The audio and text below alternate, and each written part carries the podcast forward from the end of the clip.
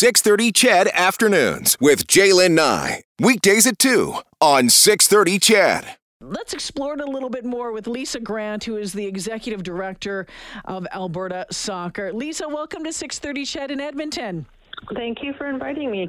Oh, my goodness. For someone who used to play soccer a lot, especially when they were a kid, but hasn't watched it a whole bunch, I was pretty excited today to watch that game.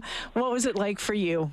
Oh, it's just such an exciting ending, and to see, the determination on all the athletes' faces and just not giving up in the end when the ball was in their right close to their goal, the last, in the overtime periods and going towards the shootout. I mean, it was amazing.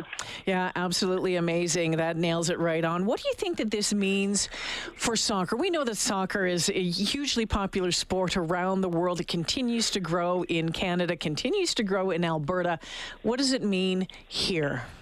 It'll be a huge boost. All sports coming out of COVID are focused on registration, retaining kids, recruiting new kids. So this will just be a huge boost to soccer to assist that programming. I'm going to put you on the spot here and ask you, what do you think it means for women's soccer in this province and maybe right across the country?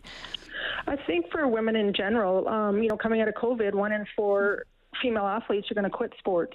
Hopefully this will change that so it isn't so dramatic. Mm-hmm. And, whether it's grassroots that you just want to come out and play for fun or you want to achieve the next level, I definitely think these role models on the team will assist with that. Yeah, and you know what? Just the patience, the perseverance, and so many storylines around this team for sure. Lisa, I'll leave it there for now. Thank you for joining me this afternoon. I appreciate it.